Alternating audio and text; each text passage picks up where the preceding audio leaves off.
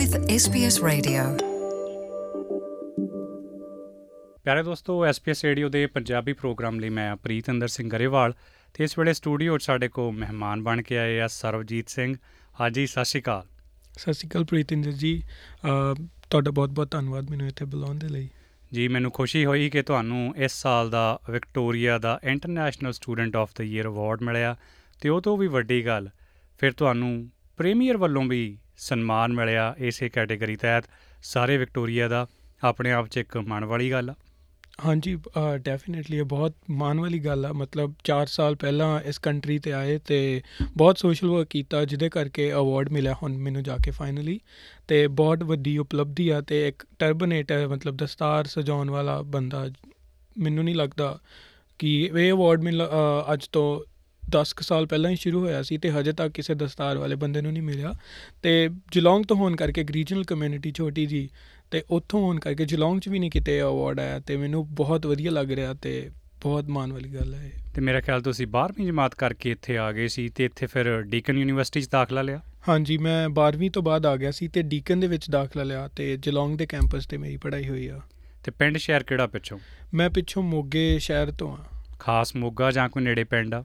ਮੋਗੇ ਤੋਂ ਮੋਗੇ ਦੇ ਨਾਲ ਬਾਗਾ ਪੁਰਾਣਾ ਕਰਕੇ ਇੱਕ ਛੋਟਾ ਜਿਹਾ ਕਸਬਾ ਹੈ ਉਧਰੋਂ ਖਾਸ ਆ ਤੇ ਮੇਰਾ ਖਿਆਲ ਤੁਹਾਨੂੰ ਮੈਰੀਟੋਰੀਅਸ ਸਕਾਲਰਸ਼ਿਪ ਵੀ ਲੱਗੀ ਹੋਈ ਸੀ? ਹਾਂਜੀ ਮੈਨੂੰ ਮੈਰੀਟੋਰੀਅਸ ਸਕਾਲਰਸ਼ਿਪ ਵੀ ਲੱਗੀ ਸੀ 12ਵੀਂ ਦੇ ਨੰਬਰਾਂ ਦੇ ਬੇਸ ਦੇ ਉੱਤੇ। ਕਿੰਨੇ ਕੁ ਨੰਬਰ ਸੀ ਤੁਹਾਡੇ? ਮੇਰੇ 12ਵੀਂ ਚ 90% ਨੰਬਰ ਆਏ ਸੀਗੇ ਜੀ। ਜੀ ਨਹੀਂ ਖੁਸ਼ੀ ਹੋਈ ਮੈਨੂੰ ਜਾਣ ਕੇ। ਤੇ ਵੱਡੀ ਗੱਲ ਚਲ ਕਿਸੇ ਸਧਾਰਨ ਪਰਿਵਾਰ ਦੇ ਬੱਚੇ ਨੂੰ ਇਹੋ ਜਿਹਾ ਸਨਮਾਨ ਮਿਲਦਾ ਤਾਂ ਫਿਰ ਫਖਰ ਹੋਣਾ ਸੁਭਾਵਿਕ ਹੀ ਆ? ਆਮ ਤੌਰ ਤੇ ਕਈ ਵਾਰ ਹੁੰਦਾ ਨਾ ਕੋਈ ਸਰਜਨ ਦਾ ਮੁੰਡਾ ਕੋਈ ਇੰਡਸਟਰੀਅਲਿਸਟ ਦਾ ਬੱਚਾ ਕੋਈ ਹਨਾ ਜਿੱਥੇ ਟਿਊਸ਼ਨਾਂ ਹੀ ਟਿਊਸ਼ਨਾਂ ਦਿਨ ਰਾਤ ਪੜ੍ਹਾਈ ਦੀਆਂ ਗੱਲਾਂ। ਪਰ ਉਸ ਲਿਹਾਜ਼ ਨਾਲ ਮੇਰਾ ਖਿਆਲ ਤੁਹਾਡਾ ਪਰਿਵਾਰ ਕਾਫੀ ਸਧਾਰਨ ਸੀ। ਹਾਂਜੀ ਮੇਰਾ ਪਰਿਵਾਰ ਬਹੁਤ ਸਧਾਰਨ ਸੀ। ਮਤਲਬ ਮੇਰੇ ਪਾਪਾ ਉਹਨਾਂ ਦੀ ਕਰਿਆਨੇ ਦੀ ਛੋਟੀ ਜਿਹੀ ਦੁਕਾਨ ਹੈ ਤੇ 47 ਦੇ ਟਾਈਮ ਤੇ ਜਦੋਂ ਪਰਦਾਦਾ ਜੀ ਮੇਰੇ ਇਧਰ ਮੂਵ ਹੋਏ ਸੀ ਇੰਡੀਆ ਦੇ ਵਿੱਚ ਪਾਕਿਸਤਾਨ ਵਾਲੀ ਅ, ਪਾਕਿਸਤਾਨ ਵਾਲੀ ਸਾਈਡ ਤੋਂ ਤੇ ਉਦੋਂ ਉਹਨਾਂ ਨੇ ਇਹ ਕੰਮ ਸਟਾਰਟ ਕੀਤਾ ਸੀ ਤੇ ਉਦੋਂ ਦਾ ਮਤਲਬ ਫੈਮਿਲੀ ਬਿਜ਼ਨਸ ਹੀ ਚੱਲਿਆ ਆ ਰਿਹਾ। ਤੇ ਮਤਲਬ ਉਹਦੇ ਕਰਕੇ ਮੈਨੂੰ ਕੋਈ ਗਾਈਡ ਕਰਨ ਵਾਲਾ ਵੀ ਨਹੀਂ ਹੈਗਾ ਸੀ। ਸਾਡੇ ਪਰਿਵਾਰ ਦੇ ਵਿੱਚੋਂ ਬਾਹਰ ਜਾਣਾ ਤਾਂ ਬਹੁਤ ਵੱਡੀ ਗੱਲ। ਮਤਲਬ ਕਿਸੇ ਨੇ ਯੂਨੀਵਰਸਿਟੀ ਦੇ ਵਿੱਚੋਂ ਅੱਜ ਤੱਕ ਡਿਗਰੀ ਵੀ ਨਹੀਂ ਲਈ ਤੇ ਇੱਥੇ ਆਣ ਕੇ ਜੋ ਚੀਜ਼ਾਂ ਹੋਈਆਂ, ਕੀਤੀਆਂ ਤੇ ਕੋਈ ਮਤਲਬ ਉਦਾਂ ਦੀ ਗਾਈਡੈਂਸ ਕੋਈ ਪਿੱਛੋਂ ਦੀ ਸਿੱਖਿਆ ਜਾਂ ਉਹ ਜਿੱਦਾਂ ਤੁਸੀਂ ਕਿਹਾ ਉਹ ਹੈ ਨਹੀਂ ਸੀ। ਤੇ ਇੱਥੇ ਆ ਕੇ ਮੈਨੂੰ ਬਹੁਤ ਲੋਕ ਮਿਲੇ, ਵੱਖਰੇ ਵੱਖਰੇ ਲੋਕਾਂ ਨਾਲ ਗੱਲਾਂ ਕੀਤੀਆਂ ਪਹਿਚਾਨ ਹੋਈ, ਜਿੱਧਰੋਂ ਮੈਨੂੰ ਬਹੁਤ ਕੁਝ ਸਿੱਖਣ ਨੂੰ ਮਿਲਿਆ ਤੇ ਮੈਂ ਕਹਿੰਦਾ ਉਹ ਸਾਰੇ ਲੋਕ ਮੇਰੇ ਮੈਂਟਰ ਰਹੇ ਆ। ਤੇ ਉਹਦੇ ਕਰਕੇ ਹੀ ਅੱਜ ਮੈਨੂੰ ਇਹ ਅਵਾਰਡ ਮਿਲਿਆ ਤੇ ਹਜੇ ਵੀ ਬਹੁਤ ਚੀਜ਼ਾਂ ਕਰਨੀਆਂ ਨੇ ਅੱਗੇ ਤੇ ਉਦਾਂ ਹੀ ਕਰਦੇ ਰਵਾਂਗੇ ਤੇ ਇਦਾਂ ਹੀ ਬਸ ਗੱਲਾਂ ਬਾਤਾਂ ਦੇ ਨਾਲ ਨਾਲ ਸਿੱਖ ਰਹੇ ਹਾਂ ਆਪਾਂ ਹੌਲੀ ਹੌਲੀ। 18 ਸਾਲ ਦੀ ਉਮਰ ਸੀ ਜਦ ਆਏ ਹੁਣ 22 ਸਾਲ ਦੇ ਹੋ। ਡਿਗਰੀ ਮੇਰੇ ਖਿਆਲ ਫਿਰ ਸਿਵਲ ਚ ਕੰਪਲੀਟ ਕੀਤੀ ਆ ਹੁਣ? ਹਾਂਜੀ ਸਿਵਲ ਇੰਜੀਨੀਅਰਿੰਗ ਦੇ ਵਿੱਚ ਹੁਣ ਡਿਗਰੀ ਮੇਰੀ ਪੂਰੀ ਹੋਈ ਆ ਤੇ ਫਰਵਰੀ ਅ, 2024 ਦੇ ਵਿੱਚ ਮੇਰੀ ਗ੍ਰੈਜੂਏਸ਼ਨ ਤੇ ਅੱਜ ਕੱਲ ਨੌਕਰੀ ਕਰਦੇ ਹੋ ਜਾਂ ਹਜੇ ਵੀ ਕੋਈ ਹੋਰ ਪੜ੍ਹਾਈ ਲਿਖਾਈ ਨਾਲ? ਮੈਂ ਹੁਣ ਨੌਕਰੀ ਸ਼ੁਰੂ ਹੋ ਗਈ ਹੈ ਮੇਰੀ। ਮੈਂ 2021 ਦੇ ਵਿੱਚ ਜਲੌਂਗ ਦੇ ਕਾਉਂਸਲ ਦੇ ਨਾਲ ਇੰਟਰਨਸ਼ਿਪ ਮੇਰੀ ਉੱਥੇ ਲੱਗ ਗਈ ਸੀ। ਕੰਟਰੈਕਟ ਮੇਰਾ ਐਕਸਟੈਂਡ ਹੋ ਗਿਆ, ਉਹਨਾਂ ਨੂੰ ਕੰਮ ਮੇਰਾ ਚੰਗਾ ਲੱਗਿਆ ਕੰਟਰੈਕਟ ਦੁਬਾਰਾ ਐਕਸਟੈਂਡ ਕਰਤਾ, ਫਿਰ ਮੈਨੂੰ ਉਹਨਾਂ ਨੇ ਪਰਮਨੈਂਟ ਪਾਰਟ ਟਾਈਮ ਪੋਜੀਸ਼ਨ ਦੇਤੀ ਸੀ, ਜਿਹੜੀ ਡਿਗਰੀ ਦੇ ਨਾਲ ਨਾਲ ਚੱਲ ਰਹੀ ਸੀ। ਹੁਣ ਡਿਗਰੀ ਕਨਕਲੂਡ ਹੋਣ ਕਰਕੇ ਮੈਨੂੰ ਉਹਨਾਂ ਨੇ ਫੁੱਲ ਟਾਈਮ ਪੋਜੀਸ਼ਨ ਆਫਰ ਕਰਤੀ ਤੇ ਹੁਣ ਮੈਂ ਫੁੱਲ ਟਾਈਮ ਕੰਮ ਕਰ ਰਿਹਾ ਉਹਨਾਂ ਦੇ ਨਾਲ। ਨਹੀਂ, ਵਧੀਆ ਗੱਲ ਆ ਕਿ ਤੁਸੀਂ ਪੱਕੇ ਪੈਰੀ ਹੋਣਾ, ਇਸ ਮੁਲਕ ਵਿੱਚ ਸਥਾਪਿਤ ਹੋ ਰਹੇ ਹੋ। ਤੇ ਛੇਤੀ ਹੀ ਤੁਹਾਨੂੰ ਅਸੀਂ ਸਰਬਜੀਤ ਸਿੰਘ ਜੀ ਪੱਕੇ ਆਸਟ੍ਰੇਲੀਆ ਵਾਲੇ ਵੀ ਕਹਿਣਾ ਸ਼ੁਰੂ ਕਰ ਦੇਣਾ। ਮਾਪਿਆਂ ਲਈ ਵੀ ਇੱਕ ਬੜੇ ਮਾਣ ਵਾਲੀ ਗੱਲ ਹੋਣੀ ਆ, ਕਿਉਂਕਿ ਸਾਲ ਦਾ ਸਭ ਤੋਂ ਬਿਹਤਰੀਨ ਵਿਦਿਆਰਥੀ ਦਾ ਅਵਾਰਡ ਮਿਲਣਾ, ਉਹਨਾਂ ਲਈ ਵੀ ਇੱਕ ਤਰ੍ਹਾਂ ਨਾਲ ਮੇਰਾ ਖਿਆਲ ਸੁਪਨੇ ਸੱਚ ਹੋਣ ਵਾਲੀ ਗੱਲ ਆ। ਹਾਂਜੀ ਉਹਨਾਂ ਦੇ ਵਾਸਤੇ ਵੀ ਇਹ ਬਹੁਤ ਵੱਡੀ ਗੱਲ ਆ। ਮੇਰੇ ਮਾਂ ਮਾਂ-ਬਾਪ ਦੋਨੋਂ ਇਮੋਸ਼ਨਲ ਹੋ ਗਏ ਸੀ ਜਦੋਂ ਉਹਨਾਂ ਨੂੰ ਪਤਾ ਲੱਗਿਆ ਤੇ ਉਹਨਾਂ ਨੇ ਮਤਲਬ ਰਿਸ਼ਤੇਦਾਰਾਂ ਦੇ ਵਿੱਚ ਆਪਣੇ ਫਰੈਂਡਸ ਦੇ ਵਿੱਚ ਸਾਰੇ ਕਿਤੇ ਮਤਲਬ ਇਦਾਂ ਬਹੁਤ ਚਾਅ ਉਹਨਾਂ ਨੂੰ ਬਹੁਤ ਚਾਅ ਸੀ। ਸਾਰੇ ਕਿਤੇ ਜਿੱਦਾਂ ਕਹਿ ਲਓ ਗੱਲ ਉਡਾਤੀ ਉਹਨਾਂ ਨੇ ਤੇ ਮੈਨੂੰ ਇੰਡੀਆ ਤੋਂ ਇੰਨੇ ਫੋਨ ਆਏ। ਚਲੋ ਮੈਂ ਕਿਤੇ ਇੱਥੋਂ ਕਹਿਣ ਲੱਗੇ ਸੀ ਰਿਸ਼ਤੇ ਆਏ। ਨਹੀਂ ਨਹੀਂ ਨਹੀਂ ਫੋਨ ਆਏ ਰਿਸ਼ਤਿਆਂ ਵਾਲੇ ਪਾਸੇ ਦੇ ਨਾ ਜਾਈਏ ਉਹ ਵੀ ਆਏ ਨੇ। ਤੇ ਬਟ ਚਲੋ ਉਹਨਾਂ ਨੂੰ ਬਹੁਤ ਖੁਸ਼ੀ ਹੋਈ ਤੇ ਮਤਲਬ। ਸਾਰੇ ਕਿਤੇ ਉਹਨਾਂ ਨੇ ਗੱਲ ਉਡਾਈ। ਪਾਪਾ ਦੱਸਦੇ ਸੀ ਜਦੋਂ ਉਹਨਾਂ ਦੀ ਦੁਕਾਨ ਹੈ ਤੇ ਉਹ ਹਰ ਕੋਈ ਜਿਹੜਾ ਵੀ ਕੋਈ ਦੁਕਾਨ ਤੇ ਆਂਦਾ ਸੀ ਪਹਿਲਾਂ ਕਹਿੰਦਾ ਤੇ ਸੀ। ਮਖਾਣੇ ਫਿਰ ਬੰਡੇ ਖੂਬ ਹੈ। ਬਹੁਤ ਬਹੁਤ ਬਹੁਤ ਕੁਝ ਹੋਇਆ ਤੇ ਮਤਲਬ ਜਦੋਂ ਮੈਨੂੰ ਅਵਾਰਡ ਮਿਲਿਆ ਅਵਾਰਡ ਤੋਂ ਜਦੋਂ ਹਜੇ ਮੈਂ ਸਟੇਜ ਤੋਂ ਉਤਰਿਆ ਹਨਾ ਸਭ ਕੁਝ ਸੈਰੇਮਨੀਆਂ ਡਨ ਹੋਈਆਂ। ਸਭ ਤੋਂ ਪਹਿਲਾ ਰਿਫਲੈਕਸ ਮੇਰਾ ਮੈਂ ਇੰਡੀਆ ਪੇਰੈਂਟਸ ਨੂੰ ਵੀਡੀਓ ਕਾਲ ਕੀਤੀ ਤੇ ਮੇਰੀ ਛੋਟੀ ਭੈਣ ਤੇ ਪਾਪਾ ਨੇ ਫੋਨ ਚੱਕ ਲਿਆ। ਮੰਮਾ ਦਰਬਾਰ ਸਾਹਿਬ ਬੈਠੇ ਸੀ ਉਦੋਂ ਕੁਦਰਤੀ ਤੇ ਉਹਨਾਂ ਤੋਂ ਫੋਨ ਚੱਕ ਨਹੀਂ ਹੋਇਆ।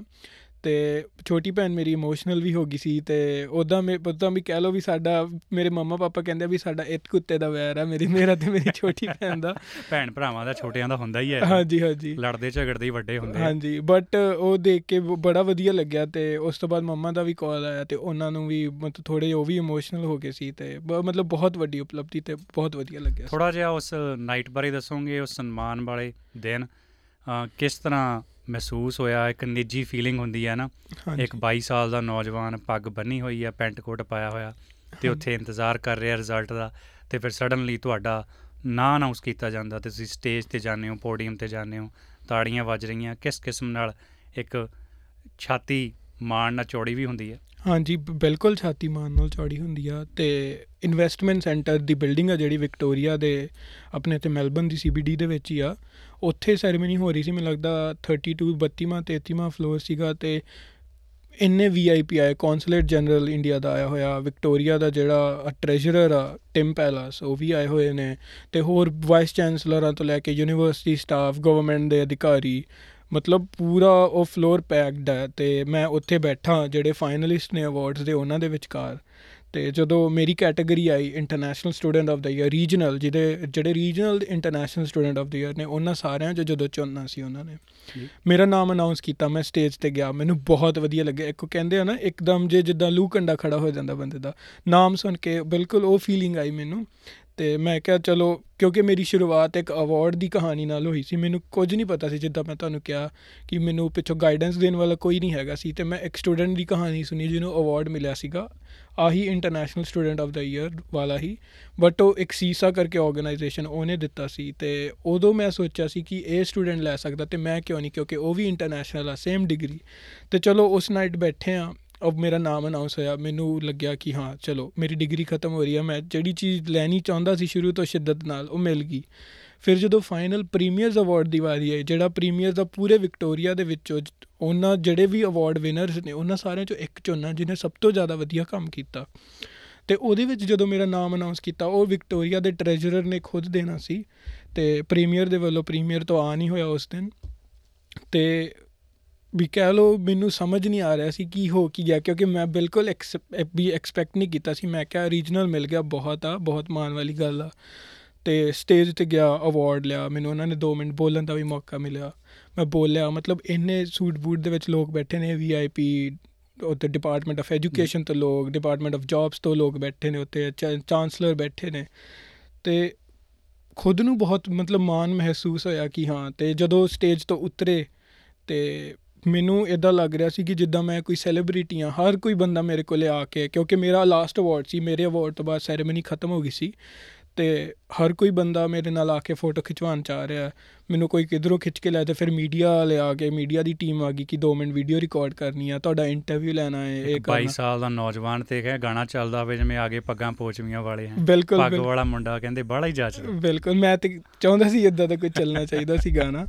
ਤੇ ਚਲੋ ਮੈਨੂੰ ਇਦਾਂ ਲੱਗ ਰਿਹਾ ਸੀ ਕਿ ਜਿੱਦਾਂ ਮੇਰਾ ਜਨਮ ਦਿਨ ਆ ਵੀ ਜਿੱਥੇ ਵੀ ਜਾ ਰਿਹਾ ਕੰਗ੍ਰੈਚੁਲੇਸ਼ਨਸ ਵੀ ਬਹੁਤ ਵਧੀਆ ਸਾਡੇ ਨਾਲ ਫੋਟੋ ਕਰਵਾ ਲਓ ਐ ਤੇ ਸਾਡੇ ਸੁਣਨ ਵਾਲੇ ਥੋੜਾ ਜਿਹਾ ਜਾਣਨਾ ਚਾਹਣਗੇ ਕਿ ਕਿਹੜੀਆਂ ਪ੍ਰਾਪਤੀਆਂ ਦੇ ਮੱਦੇਨਜ਼ਰ ਤੁਹਾਨੂੰ ਇਹ ਸਨਮਾਨ ਦਿੱਤਾ ਗਿਆ?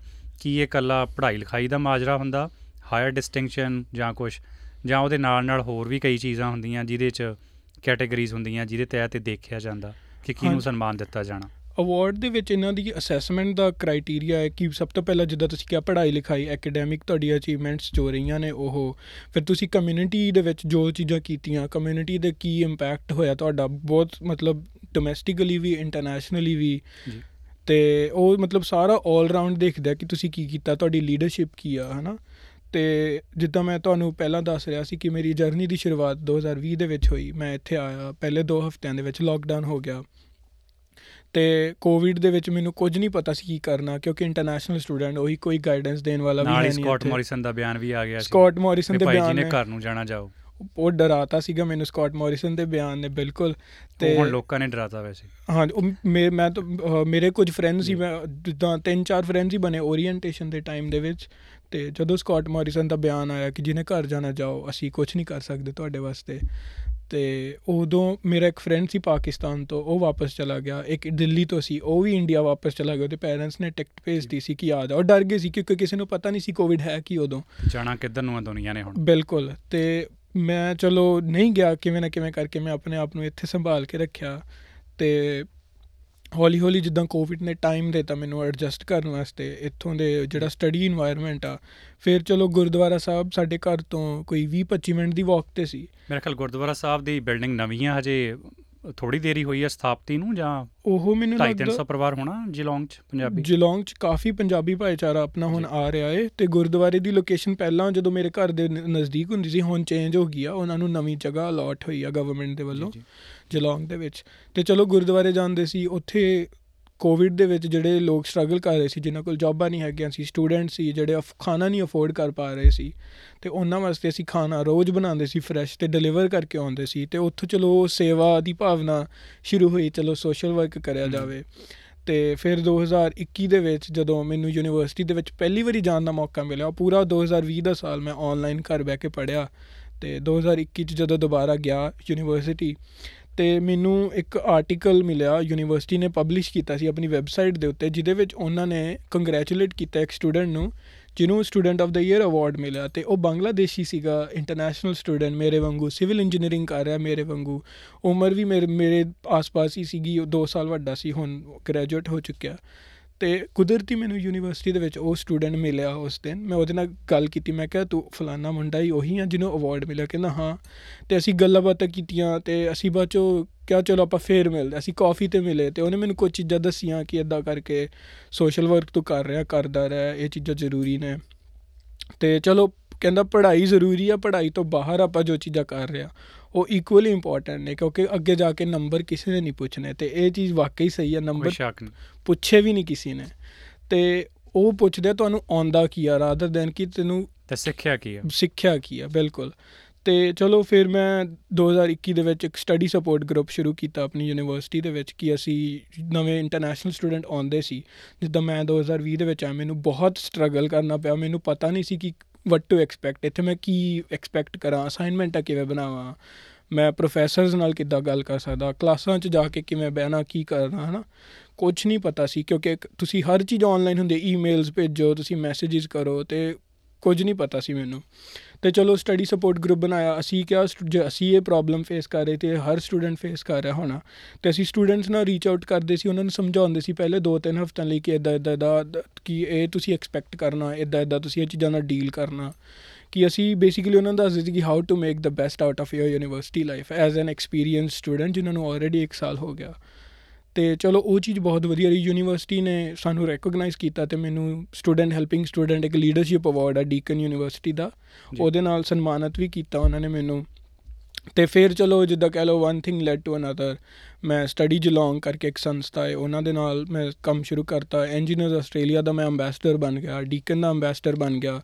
ਫਿਰ ਯੂਨੀਵਰਸਿਟੀ ਦੇ ਵਿੱਚ ਇਲੈਕਸ਼ਨਸ ਦੇ ਵਿੱਚ ਪਾਰਟਿਸਿਪੇਟ ਕੀਤਾ। ਮੈਂ ਪੀਪਲ ਆਫ ਕਲਰ ਰਿਪਰੈਜ਼ੈਂਟੇਟਿਵ ਆ ਜਿਹੜੇ ਜਿਹੜੇ ਜਿਨ੍ਹਾਂ ਨੂੰ ਆਪਾਂ ਪੀਪਲ ਆਫ ਕਲਰ ਕਹਿੰਦੇ ਆ ਜਿੱਦਾਂ ਸਾਊਥ ਇੰਡੀਅਨ ਹੋ ਗਏ ਜਾਂ ਹੋਰ ਅਲੱਗ ਕਮਿਊਨਿਟੀਆਂ ਦੇ ਲੋਕ। ਜਾਂ ਸਾਊਥ ਏਸ਼ੀਅਨ ਕਮਿਊਨਿਟੀ ਦੇ ਵੀ ਕਈ ਗਰੁੱਪ ਬਣੇ ਹੁੰਦੇ ਆ। ਯੂਨੀਵਰਸਿਟੀਆਂ 'ਚ। ਹਾਂਜੀ ਮੈਂ ਉਹਨਾਂ ਦਾ ਰਿਪਰੈਜ਼ੈਂਟੇਟਿਵ ਬਣ ਗਿਆ ਕਿ ਉਹਨਾਂ ਦੀ ਆਵਾਜ਼ ਕੈਂਪਸ ਦੇ ਉੱਤੇ ਤੇ ਉਸ ਤੋਂ ਬਾਅਦ ਮੈਨੂੰ ਮੈਂ ਇਲੈਕਸ਼ਨਸ ਦੁਬਾਰਾ ਪਾਰਟਿਸਿਪੇਟ ਕੀਤਾ। ਮੈਂ ਕੈਂਪਸ ਕੋਆਰਡੀਨੇਟਰ ਬਣ ਗਿਆ ਜਿਹਦੇ ਨਾਲ ਕਿ ਯੂਨੀਵਰਸਿਟੀ ਦੇ ਅਰਾਊਂਡ 35 ਤੋਂ 40 ਕਲੱਬ ਬਣੇ ਹੋਏ ਆ ਜਿਹੜੇ ਉਹਨਾਂ ਸਾਰਿਆਂ ਦੀ ਦੇਖ ਰੇਖ ਕਰਨੀ। ਫਿਰ ਮੈਂ ਹੁਣ ਇਲੈਕਸ਼ਨਸ ਫੇਰ ਪਾਰਟਿਸਿਪੇਟ ਕੀਤਾ ਅਸਿਸਟੈਂਟ ਜਨਰਲ ਸੈਕਟਰੀ ਤੇ ਉਸ ਤੋਂ ਬਾਅਦ ਮੈਂ ਇੱਕ ਇੰਡੀਅਨ ਕਲੱਬ ਦੀ ਸ਼ੁਰੂਆਤ ਕੀਤੀ ਕਿਉਂਕਿ ਜਿਲੌਂਗ ਦੇ ਵਿੱਚ ਉਹ ਹੈ ਨਹੀਂ ਸੀਗਾ। ਤੇ ਇੰਡੀਅਨ ਕਲੱਬ ਦਾ ਮੈਂ ਪ੍ਰੈਜ਼ੀਡੈਂਟ ਰਿਹਾ ਹੁਣ ਮੈਂ ਸੈਕਟਰੀ ਹਾਂ। ਤੇ ਉਹਨੂੰ ਵੀ ਬਹੁਤ ਜ਼ਿਆਦਾ ਸਕਸੈਸ ਮਿਲੀ ਕਿ ਸਾਡਾ ਪਹਿਲਾ ਇਵੈਂਟ ਜਲੌਂਗ ਦੇ ਵਿੱਚ ਅੱਜ ਤੱਕ ਕਿਤੇ ਹੋਲੀ ਨਹੀਂ ਹੋਈ।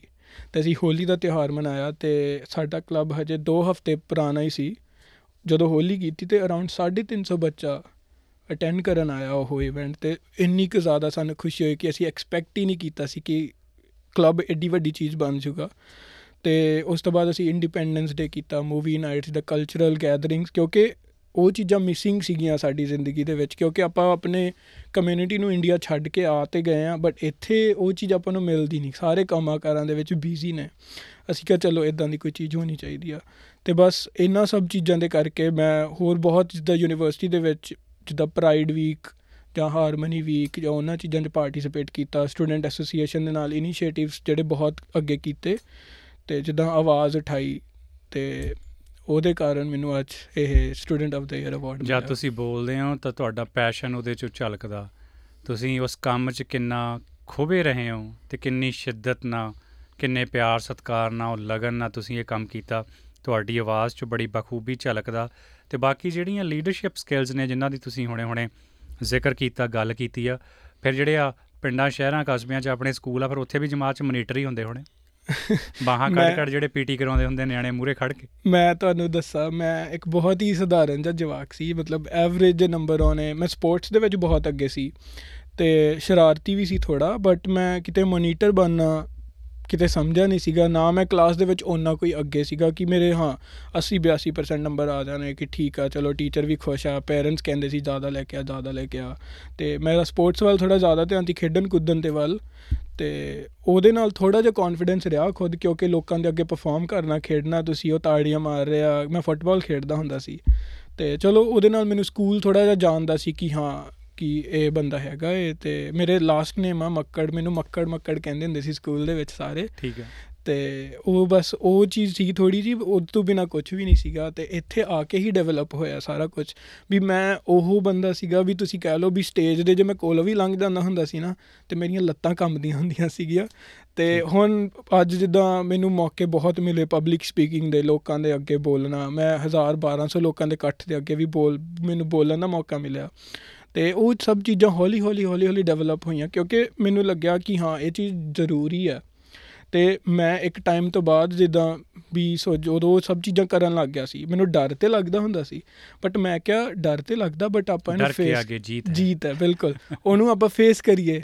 ਤੇ ਮੈਂ ਜਾਣਬੁੱਝ ਕੇ ਉਸ ਤਰ੍ਹਾਂ ਦੀ ਸਿਚੁਏਸ਼ਨ ਕ੍ਰੀਏਟ ਕਰਦਾ ਸੀ ਪਹਿਲਾਂ ਫਿਰ ਮੈਂ ਆਪਣੇ ਆਪ ਨੂੰ ਉੱਥੇ ਪਾਉਂਦਾ ਸੀ ਕਿ ਇਹ ਚੀਜ਼ ਫਿਊਚਰ ਦੇ ਵਿੱਚ ਵੀ ਮੇਰੇ ਕੈਰੀਅਰ ਦੇ ਵਿੱਚ ਜਾਂ ਮੈਂ ਜੇ ਆਪਣਾ ਬਿਜ਼ਨਸ ਕਰ ਰਿਹਾ ਆ ਸਕਦੀ ਆ। ਤੇ ਮੈਨੂੰ ਫੇਸ ਕਰਨੀ ਆਉਣੀ ਚਾਹੀਦੀ ਆ। ਤੇ ਉਹ ਲੀਡਰਸ਼ਿਪ ਸਕਿੱਲਸ ਜਿੱਦਾਂ ਮੈਂ ਸਿੱਖ ਕੇ ਨਹੀਂ ਆਇਆ ਬਟ ਇੱਥੇ ਆ ਕੇ ਡਿਵੈਲਪ ਕੀਤੀਆਂ ਹੌਲੀ ਹੌਲੀ ਹੌਲੀ ਹੌਲੀ। ਸਹਿਜੇ ਸਹਿਜੇ ਉਸ ਚੀਜ਼ ਨੂੰ ਰਿਅਲਾਈਜ਼ ਕੀਤਾ ਵੀ ਇਹ ਕੰਮ ਕਰਨਾ ਪੈਣਾ ਜੇ ਐਕਸੈਲ ਕਰਨਾ ਜੇ ਜ਼ਿੰਦਗੀ 'ਚ ਅੱਗੇ ਵਧਣਾ ਬਿਲਕੁਲ। ਸਫਲਤਾ ਚੁੰਮਣੀ ਆ। ਤੇ ਮੈਨੂੰ ਥੋੜਾ ਜਿਹਾ ਦੱਸੋਗੇ ਕਿ ਇਹ ਤਾਂ ਹੋ ਗਈਆਂ ਗੱਲਾਂ ਤੁਹਾਡੇ ਆਮ ਜਨ ਜੀਵਨ ਨਾਲ ਸੰਬੰਧਿਤ ਕਿ ਕਿੱਦਾਂ ਤੁਸੀਂ ਇਸ ਚੀਜ਼ ਦਾ ਪਾਰ ਪਾਇਆ। ਜਿਹੜੇ ਹੋਰ ਨਾਲ ਦੇ ਅੰਤਰਰਾਸ਼ਟਰੀ ਵਿਦਿਆਰਥੀ ਆ ਰਿਹਾਇਸ਼ ਉਹਨਾਂ ਨਾਲ ਰੱਖੀ ਹੋਈ ਸੀ ਜਾਂ ਕੋਈ ਚਾਚੇ ਤਾਏ ਰਿਸ਼ਤੇਦਾਰ ਭੈਣ ਭਾਈ ਸੀਗੇ ਜਿਨ੍ਹਾਂ ਨਾਲ ਸਪੂਨ ਫੀਡਿੰਗ ਹੁੰਦੀ ਰਹੀ? ਨਹੀਂ ਮੈਂ ਮੇਰੀ ਸ਼ੇਅਰਡ ਅਕੋਮੋਡੇਸ਼ਨ ਸੀ ਸ਼ੁਰੂ ਦੇ ਵਿੱਚ ਤੇ ਇੱਥੇ ਜਲੌਂਗ ਦੇ ਵਿੱਚ ਮੈਨੂੰ ਅਕੋਮੋਡੇਸ਼ਨ ਮਿਲੀ। ਭਾਜੀ ਸੀਗੇ ਮੇ ਵੱਡੇ ਸੀ ਕਾਫੀ ਉਹਨਾਂ ਦੀ ਏਜ ਕੋਈ 32 33 ਸਾਲ ਹੋਣੀ ਆ। ਤੇ ਉਹ ਇਕੱਲੇ ਸੀਗੇ ਕਿਉਂਕਿ ਉਹਨਾਂ ਦੀ ਵਾਈਫ ਤੇ ਛੋਟੀ ਬੱਚੀ ਕੋਵਿਡ ਕਰਕੇ ਇੰਡੀਆ ਸਟਕ ਰਹਿ ਗਏ। ਤੇ ਉਹ ਸੀ ਮੈਂ ਸੀ ਤੇ ਇੱਕ ਮੁੰਡਾ ਸਾਡੇ ਨਾਲ ਹੋਰ ਮੂਵ ਹੋ ਗਿਆ। ਤੇ ਅਸੀਂ ਤਿੰਨ ਜਾਣੇ ਰਹਿ ਰਹੇ ਸੀ ਤੇ ਭਾਜੀ ਦੇ ਵੱਲੋਂ ਮੈਨੂੰ ਥੋੜੀ ਬਹੁਤੀ ਗਾਈਡੈਂਸ ਮਿਲਦੀ ਹੁੰਦੀ ਸੀ ਕਿ ਕੰਮ ਇਦਾਂ ਲੱਭੀਦਾ ਹੈ, ਇਹ ਕਰੀਦਾ ਉਹ ਕਰੀਦਾ। ਜਦੋਂ ਸ਼ੁਰੂ ਸ਼ੁਰੂ ਦੇ ਫੇਜ਼ ਮੈਨੂੰ ਗੁਰਦੁਆਰੇ ਲੈ ਜਾਂਦੇ ਹੁੰਦੇ ਸੀ ਡਰਾਈਵ ਕਰਕੇ। ਨਾਲ ਨਾਲ ਫਿਰ ਵਿਦਿਆਰਥੀ ਜੀਵਨ 'ਚ ਕੰਮ ਵੀ ਕੀਤਾ? ਕੰਮ ਵੀ ਮੈਂ ਹਾਂਜੀ ਕੀਤਾ। ਮੇਰੀ ਸ਼ੁਰੂਆਤ ਹੋਈ ਰਿਟੇਲ ਦੇ ਵਿੱਚੋਂ। ਮੈਂ 7-11 ਤੇ ਕੰਮ ਕਰਦਾ ਹੁੰਦਾ ਸੀਗਾ ਤੇ ਉਸ ਤੋਂ ਬਾਅਦ ਮੈਂ ਕੋਲਸ ਦੇ ਵਿੱਚ ਵੀ ਕੀਤਾ ਮੈਂ ਡੋਮਿਨੋਜ਼ ਦੇ ਵਿੱਚ ਵੀ ਕੀਤਾ ਤੇ ਫਿਰ ਮੈਨੂੰ ਕੌਂਸਲ ਦੇ ਵਿੱਚ ਜਦੋਂ ਜਲੌਂਗ ਦੇ ਕੰਮ ਮਿਲਿਆ ਇੰਟਰਨਸ਼ਿਪ ਤੇ ਉਸ ਤੋਂ ਬਾਅਦ ਜਿੱਦਾਂ ਕਹਿ ਲਓ ਵੀ ਪਿੱਛੇ ਨਹੀਂ ਚੱਕਿਆ ਥੋੜਾ ਟਾਈਮ ਵੀ ਮਿਲਣ ਲੱਗ ਗਿਆ ਮੈਨੂੰ ਤੇ ਮੈਂ ਹੋਰ ਚੀਜ਼ਾਂ ਜੋ ਕਰ ਰਿਹਾ ਸੀ ਯੂਨੀਵਰਸਿਟੀ ਦੇ ਵਿੱਚ ਉਹ ਵੀ ਕੀਤੀਆਂ ਨਾਲ ਨਾਲ ਤੇ ਅੰਤਰਰਾਸ਼ਟਰੀ ਵਿਦਿਆਰਥੀਆਂ ਨੂੰ ਤੁਹਾਡਾ ਕੀ ਸੁਨੇਹਾ ਹੋਊਗਾ? ਕਿਉਂਕਿ ਸਾਡੇ ਲਈ ਤੁਸੀਂ ਰੋਲ ਮਾਡਲ ਹੋ। ਤੁਸੀਂ ਜਿੱਤ ਕੇ ਵਿਖਾਇਆ ਸਾਨੂੰ। ਹਾਂਜੀ, ਮੇਰਾ ਸੁਨੇਹਾ ਵਿਦਿਆਰਥੀਆਂ ਨੂੰ ਇਹੀ ਰਹੂਗਾ ਕਿ ਜਦੋਂ ਤੁਸੀਂ ਆਉਂਦੇ ਹੋ, ਤੁਹਾਡਾ ਮੇਨ ਮਕਸਦ ਆ, ਉਹ ਸੋਚ ਕੇ ਆਓ। ਤੁਹਾਡਾ ਮੇਨ ਮਕਸਦ ਇਹ ਰਹਿੰਦਾ ਕਿ ਤੁਸੀਂ ਪੜ੍ਹਨਾ ਹੈ ਇੱਥੇ। ਤੁਸੀਂ ਪੜ੍ਹਾਈ ਜਿਹੜੀ ਹੈ, ਸਫਲਤਾ ਦੇ ਪਿੱਛੇ ਭੱਜੋ ਪੀਆਰ ਆ ਜਿਹੜੀ, ਉਹ ਆਪਣੇ ਆਪ ਮਿਲ ਜਾਣੀ ਹੈ, ਕਿਉਂਕਿ ਪਰਸਨਲੀ ਇਹ ਚੀਜ਼ ਮੈਂ ਸੋਚੀ ਆ ਕਿ ਮੈਂ ਜੋ ਦੇਖੀ ਵੀ ਆ ਯੂਨੀਵਰਸਿਟੀ ਦੇ ਵਿੱਚ, ਜਿਹੜੇ ਸਟੂਡੈਂਟ ਆਉਂਦੇ ਆ, ਡਿਗਰੀਆਂ ਲੈ ਕੇ ਮਹਿੰਗੀਆਂ ਮਹਿੰਗੀਆਂ ਇੱਥੇ ਆ ਕੇ ਡਿਗਰੀਆਂ ਚੇਂਜ ਕਰਾ ਲੈਂਦੇ ਆ। ਜਿਹੜੀ ਕਿ ਸਹੀ ਚੀਜ਼ ਨਹੀਂ ਆ। ਤੁਸੀਂ ਪੜਨ ਆਏ ਹੋ ਪੜੋ ਇੱਥੇ। ਪੋਸੀਬਲ ਹਾਂ ਕਿ ਤੁਸੀਂ ਡ- ਇੱਥੇ ਬਿਲਕੁਲ ਘਬਰਾਉਣ ਦੀ ਗੱਲ ਨਹੀਂ, ਇੱਥੇ ਸਪੋਰਟ ਸਰਵਿਸਿਜ਼ ਸਾਰਾ ਕੁਝ ਅਵੇਲੇਬਲ ਆ। ਤੇ ਪੜੋ ਪੀਆਰ ਆ ਜਿਹੜੀ, ਆਪਣੇ ਆਪ ਮਿਲ ਜਾਣੀ ਆ। ਤੇ ਜਿੱਦਾਂ ਮੈਂ ਪਹਿਲਾਂ ਕਿਹਾ ਸੀਗਾ ਕਿ ਪੜ੍ਹਾਈ ਵੀ ਇਕੱਲੀ ਇੰਪੋਰਟੈਂਟ ਨਹੀਂ, ਪੜ੍ਹਾਈ ਤੋਂ ਬਾਹਰ ਵੀ ਤੁਸੀਂ ਜੋ ਚੀਜ਼ਾਂ ਕਰ ਰਹੇ ਹੋ, ਹਰ ਇੱਕ ਚੀਜ਼ ਇੰਪੋਰਟੈਂਟ ਆ ਤੇ ਤੁਹਾਨੂੰ ਉਹ ਬਹੁਤ ਕੁਝ ਸਿੱਖਣ ਨੂੰ ਦੇਊਗੀ। ਤੇ ਤੁਸੀਂ ਇਹ ਚੀਜ਼ ਸੋਚੋ ਕਿ ਮੈਂ ਜੋ ਚੀਜ਼ ਕਰ ਰਿਹਾ ਹਾਂ ਇਹਦੇ ਤੋਂ ਮੈਂ ਕੀ ਸਿੱਖ ਰਿਹਾ ਤੁਹਾਡੀ ਉਹ ਪ੍ਰੋਡਕਟਿਵਿਟੀ ਆ ਜਿਹੜੀ ਉਹਦੇ ਵਿੱਚ ਉਹ ਕੀ ਐਡ ਕਰ ਰਹੀ ਹੈ ਆਪਣਾ ਟਾਈਮ ਵੇਸਟ ਨਾ ਕਰੋ। ਚੀਜ਼ਾਂ ਕਰੋ ਤੁਹਾਨੂੰ ਬਹੁਤ ਮਜ਼ਾ ਵੀ ਆਏਗਾ ਤੇ ਸਫਲਤਾ ਦੇ ਪਿੱਛੇ ਭੱਜੋ ਤੇ ਸਭ ਕੁਝ ਵਧੀਆ ਹੋ ਜਾਣਾ।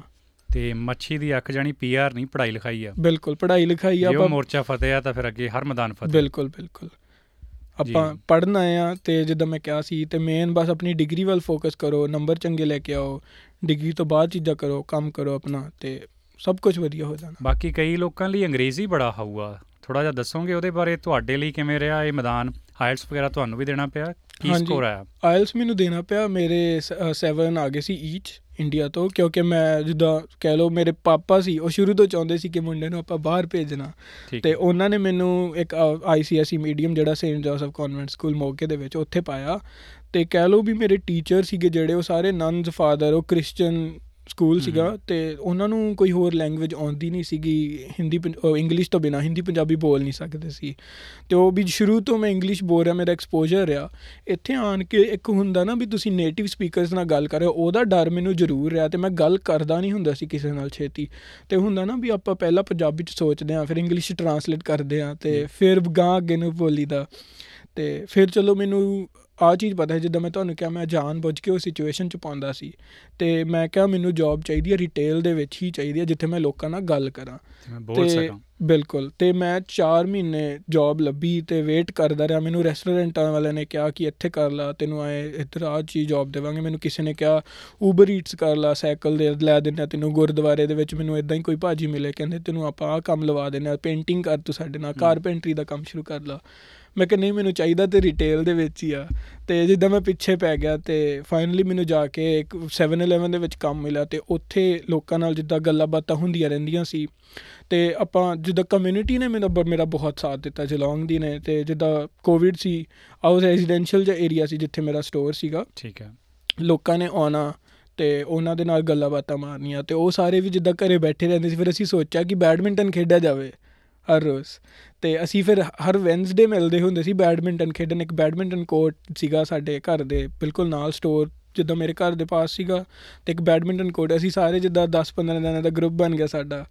ਤੇ ਬਸ ਉਹ ਹੌਲੀ ਹੌਲੀ ਹੌਲੀ ਹੌਲੀ ਜਿੱਦਾਂ ਮੈਂ ਡਰਿਆ ਨਹੀਂ, ਹੋ- ਆਪਣੇ ਆਪ ਨੂੰ ਉਸ ਸਿਚੁਏਸ਼ਨ 'ਚ ਪਾਇਆ ਤੇ ਇੰਗਲਿਸ਼ ਇੰਪਰੂਵ ਵੀ ਹੋਈ ਮੇਰੀ ਬਹੁਤ ਬਹੁਤ ਮਤਲਬ ਇੰਡੀਆ ਤੋਂ ਵੀ ਠੀਕ ਠਾਕ ਸੀਗੀ ਤੇ ਉਹ ਇੰਗਲਿਸ਼ ਵਾਲਾ ਸਫ਼ਰ ਵਧੀਆ ਰਿਹਾ ਤੇ ਮੇਰੇ ਓਪੀਨੀਅਨ ਦੇ ਵਿੱਚ ਆਪਾਂ ਇੰਗਲਿਸ਼ ਜ਼ਰੂਰੀ ਆ ਇੱਥੇ। ਆਪਣਾ ਕਲਚਰ ਨਹੀਂ ਛੱਡਣਾ ਪੰਜਾਬੀ ਬਿਲਕੁਲ ਆਪਾਂ ਬੋਲਣੀ ਆ ਤੇ ਉਹ ਬਹੁਤ ਜ਼ਰੂਰੀ ਆ। ਤੇ but at the same time ਕਿਉਂਕਿ ਆਪਣਾ ਆਪਣਾ ਆਪਾਂ ਵਤਨ ਛੱਡ ਕੇ ਆਏ ਆਪਣਾ ਤੇ ਕਿਸੇ ਦੇ ਵਤਨ ਦੇ ਵਿੱਚ ਆਏ ਤੇ ਆਪਾਂ ਨੂੰ ਥੋੜਾ ਜਿਹਾ ਉਹ ਵੀ ਸਿੱਖਣਾ ਪੈਣਾ ਕਰਨਾ ਪੈਣਾ ਜੇ ਆਪਾਂ ਅੱਗੇ ਕੁਝ ਕਰਨਾ ਹੈ। ਕਿਉਂਕਿ ਉਦੋਂ ਬਿਨਾ ਕਿਸੇ ਨੇ ਆਪਣੀ ਬਾਹ ਨਹੀਂ ਫੜਨੀ। ਖਿੱਚ ਘੁੱਗੀ ਖਿੱਚ ਆਪਣੇ ਆਪ ਨੂੰ ਥੋੜਾ ਜਿਹਾ। ਖਿੱਚ ਕੇ ਰੱਖੋ ਤੇ ਘੁੱਗੀ ਦੀ ਲੈਂਗੁਏਜ ਤਾਂ ਸਿੱਖਣੀ ਪੈਣੀ ਹੋਈ ਹੈ। ਬਿਲਕੁਲ ਬਿਲਕੁਲ। ਜੀ ਬਹੁਤ ਬਹੁਤ ਮਿਹਰਬਾਨੀ ਸਰਬਜੀਤ ਤੁਸੀਂ ਸਟੂਡੀਓ ਆਏ ਤੇ ਇੱਕ ਵਾਰ ਫੇਰ ਤੋਂ ਤੁਹਾਨੂੰ ਮੁਬਾਰਕਬਾਦ ਇਹ ਸਨਮਾਨ ਮਿਲਣ ਲਈ। ਇਹ ਤੁਹਾਨੂੰ ਕੱਲਿਆਂ ਨੂੰ ਨਹੀਂ ਮਿਲਿਆ ਇਹ ਸਾਡੇ ਸਾਰੇ ਪੰਜਾਬੀ ਭਾਈਚਾਰੇ ਨੂੰ ਮਿਲਿਆ ਪੱਗਾਂ ਵਾਲੇ ਸਾਰੇ ਮੁੰਡਿਆਂ ਨੂੰ ਵੀ ਮਿਲਿਆ। ਤੇ ਅੱਜ ਸਮਾਂ ਦੇਣ ਲਈ ਧੰਨਵਾਦ ਮਿਹਰਬਾਨੀ। ਸਾਡੀ ਕੋਸ਼ਿਸ਼ ਰਹੂਗੀ ਅਵਾਰਡ ਸੈਰੇਮਨੀ ਦੀਆਂ ਤਸਵੀਰਾਂ ਜਾਂ ਤੁਹਾਡੀ ਉਹ ਜਿਹੜੀ 2 ਮਿੰਟ ਦੀ ਸਪੀਚ ਆ ਅਸੀਂ ਆਪਣੇ ਐਸਪੀਐਸ ਪੰਜਾਬੀ ਦੇ ਸਰੋਤਿਆਂ ਤੱਕ ਉਹ ਵੀ ਪਹੁੰਚਦੀ ਕਰ ਸਕੀਏ। ਇੱਥੇ ਆਉਣ ਲਈ ਸਟੂਡੀਓ ਆਉਣ ਲਈ ਬਹੁਤ ਧੰਨਵਾਦ ਮਿਹਰਬਾਨੀ। ਬਹੁਤ ਬਹੁਤ ਧੰਨਵਾਦ ਤੁਹਾਡਾ ਪ੍ਰੀਤਿੰਦਰ ਜੀ ਮੈਨੂੰ ਇੱਥੇ ਬੁਲਾਉਣ ਦੇ ਲਈ ਮੈਨੂੰ ਬਹੁਤ ਵਧੀਆ ਲੱਗਿਆ ਇੱਥੇ ਆ ਕੇ। You're with SBS Radio.